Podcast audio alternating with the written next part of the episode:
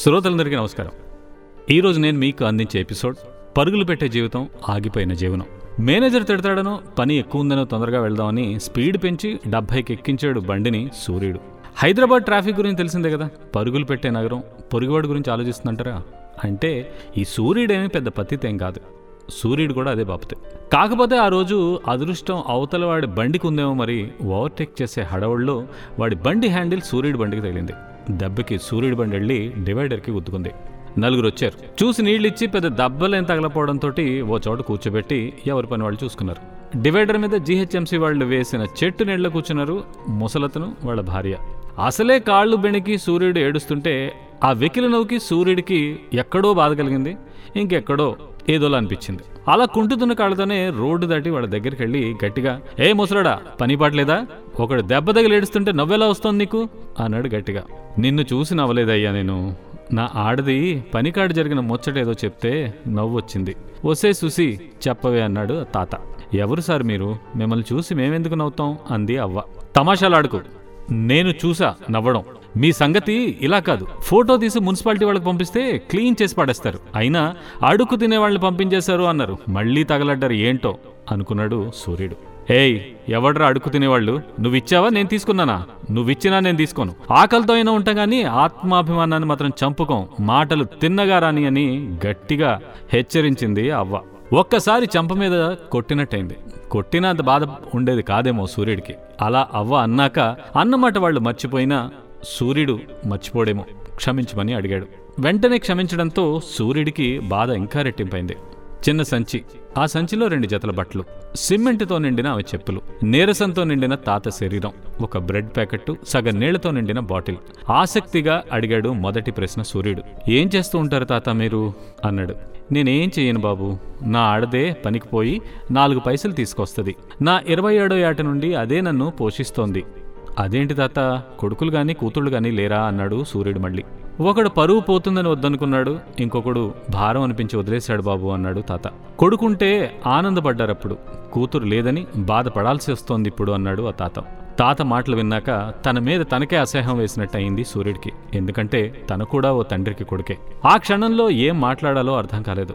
ఓ పూట తింటూ ఆ వయసులో పనిచేస్తూ అంత బాధ మోస్తూ వినే సూర్యుడికే కన్నీళ్ళు తిరిగాయి. అసలు ఎలా? ఒక్కసారిగా లోకం చాలా బరువుగా అనిపించింది. నచ్చలేదు. అస్సలు నచ్చలేదు. సడన్గా అసలు అక్కడికి సూర్యుడు రావడానికి కారణం ఆ తాత నవ్వు. ఇంత బాధలో ఎలా నవ్వగలుగుతున్నాడు అనుకున్నాడు సూర్యుడు. ఒంటికి తగిలిన గాయం మర్చిపోయి చాలాసేపు అయింది మొహమాటంతోనే అడగాలా వద్దా అనే సంకోచంతో తాత ఏం అనుకోవద్దు. నా వల్ల కావట్లేదు. అందుకే అడిగేస్తున్నాను. అన్ని బాధలున్నా సరే ఎలా నవ్వుతున్నావు తాత? అన్నాడు. తాత నవ్వుతూ లేంది ఏడిస్తే వస్తుందా బాబు? ఉన్నది నవ్వితే పోతుందా చెప్పు. మీలా గొప్ప చదువులు చదవకపోయినా కొడుకులు వదిలేసినా ఆస్తులు లేకపోయినా ప్రాణం పోయినా నన్ను వదలని నా ఆడదుంది. ఈ క్షణం నేను చనిపోయినా సంతోషంగానే పోతాను. కొడుకులే వదిలేశారు. భారం అని తెలిసినా నన్ను పోషించడానికి కూలి పనికి పోయి మరీ నా కడుపు నింపుతోంది. కనిపించకపోయినా దాని కష్టం నాకు తెలుసు. అలసిపోయిన దానికి అలసటతో నిండిన నాకు ఒకరికొకరే తోడు నీడ. అది చెప్పే ముచ్చట్లు దాని స్వచ్ఛత నా కొడుకులున్నా ఇంత బాగా చూసుకునేవాళ్ళు కాదేమో బాబు. రాత్రికి కలిసి చేసే భోజనం అది చెప్పే మాటలు చాలు ఈ జీవితానికన్నాడు తాత. ఏం మాట్లాడాలో అర్థం కాలేదు సూర్యుడికి. మరి మీరమ్మా? అన్నాడు అవ్వని. నా పెనివిటే నాకు కొడుకు కూతురు సంతోషం. ఆయన ముఖాన నవ్వు ఉన్నంతకాలం ఏ కష్టమైనా సుఖమే. ఏ బాధ అయినా హాయి అయింది అవ్వ. యాక్సిడెంట్ అయితే ఇంత సంతోషం వస్తుందని ఎప్పుడూ అనుకోలేదు. బహుశా వీళ్ళని కలవడానికే ఇక్కడ యాక్సిడెంట్ అయిందేమో. చెప్పలేను కానీ ఎన్నో ఆలోచనలు ఇంకెన్నో భావాలు. వాళ్ళని మళ్ళీ కలుస్తానని తెలుసు మళ్ళీ మళ్ళీ వాళ్ళతో కూర్చుంటానని తెలుసు అని మనసులో అనుకున్నాడు సూర్యుడు. అవ్వా వెళ్ళొస్తా. ఈ రెండు వేలు తీసుకుని ఈరోజు మంచిగా భోజనం చేయండి అన్నాడు. నీకు చెప్పింది అర్థం కాలేదనుకుంటా బాబు. నీ మాట గెలవడానికి మమ్మల్ని బిచ్చగాళ్ళని చేయకు అంది అవ్వ ఆత్మగౌరవంతో. అయ్యో క్షమించండవ్వా నా ఉద్దేశం అది కాదు. సరే వెళ్ళొస్తా. ఈసారి కలిసి మనందరం భోంచేద్దాం. మీ కథ నా కథను మార్చేంత గొప్పదవ్వా అన్నాడు. కానీ వెళ్ళే ముందు ఒక్క ప్రశ్న అవ్వా అన్నాడు. తాత అబద్ధం ఆడి ఉంటే నిజంగా నన్ను చూసి నవ్వాడంటే నువ్వేమంటావు అవ్వా అన్నాడు సూర్యుడు. అందరి భార్యలాగానే నా మొగుడు మంచోడనే చెప్తా. కాకపోతే నీ విషయంలో ఆయన చూడలేదనేది నిజం. ఎందుకంటే ఆయనకు కళ్ళు కనిపించవు బాబు అంది. సూర్యుడు నిర్ఘాంతపోయాడు. ఏం మాట్లాడాలో తెలియలేదు.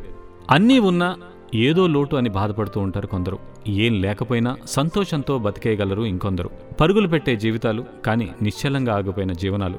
ఆ తాత అవ్వల కథ ఏదో నేర్పింది ఇంకెన్నో ప్రశ్నలను అడిగేలా చేసింది. సంతోషంగా బతకడానికి సంపాదిస్తున్నాం కానీ ఎక్కువ సంపాదించాలన్న ఆరాటంలో బతకడమే మర్చిపోయాం. అన్నీ ఉన్నా సంతోషం ఎందుకు లేదు? పరుగులు పెడితేనే బతకగలమా? నిలబడి ఆ క్షణాన్ని ఆస్వాదించలేమా?